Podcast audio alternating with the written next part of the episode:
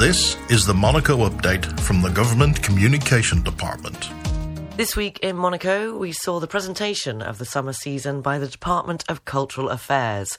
Organisers spoke of the Organ Festival, which will open this cultural season on the 19th of June and will continue until the 17th of July at the Monaco Cathedral. With a theme of the organ and literature, this 17th edition of the festival will feature five performances and will open with an accompanied film screening. On the 2nd and 3rd of July, the Monaco Artists Forum exhibition will be held at the Espace Léo Ferré.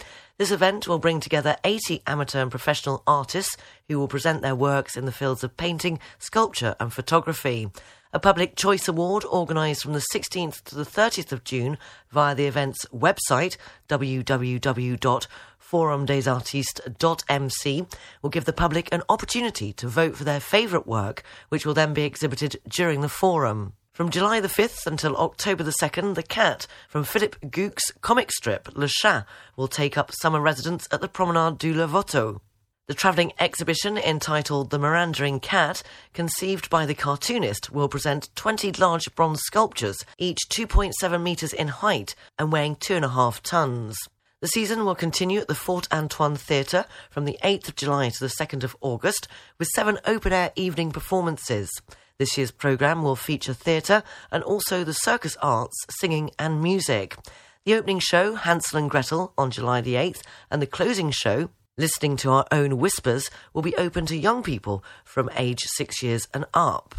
The full programme can be found at Monaco International Organ, that's www.festivalorgmonaco.com, the Monaco Artists Forum at www.forumdesartistes.mc, the Meandering Cat exhibition at www.lechat.com, and the Fort Antoine Theatre at www.theatrefortantoine.com. Also, in this week's Monaco update, June the 16th marks the start of the Monte Carlo International Television Festival.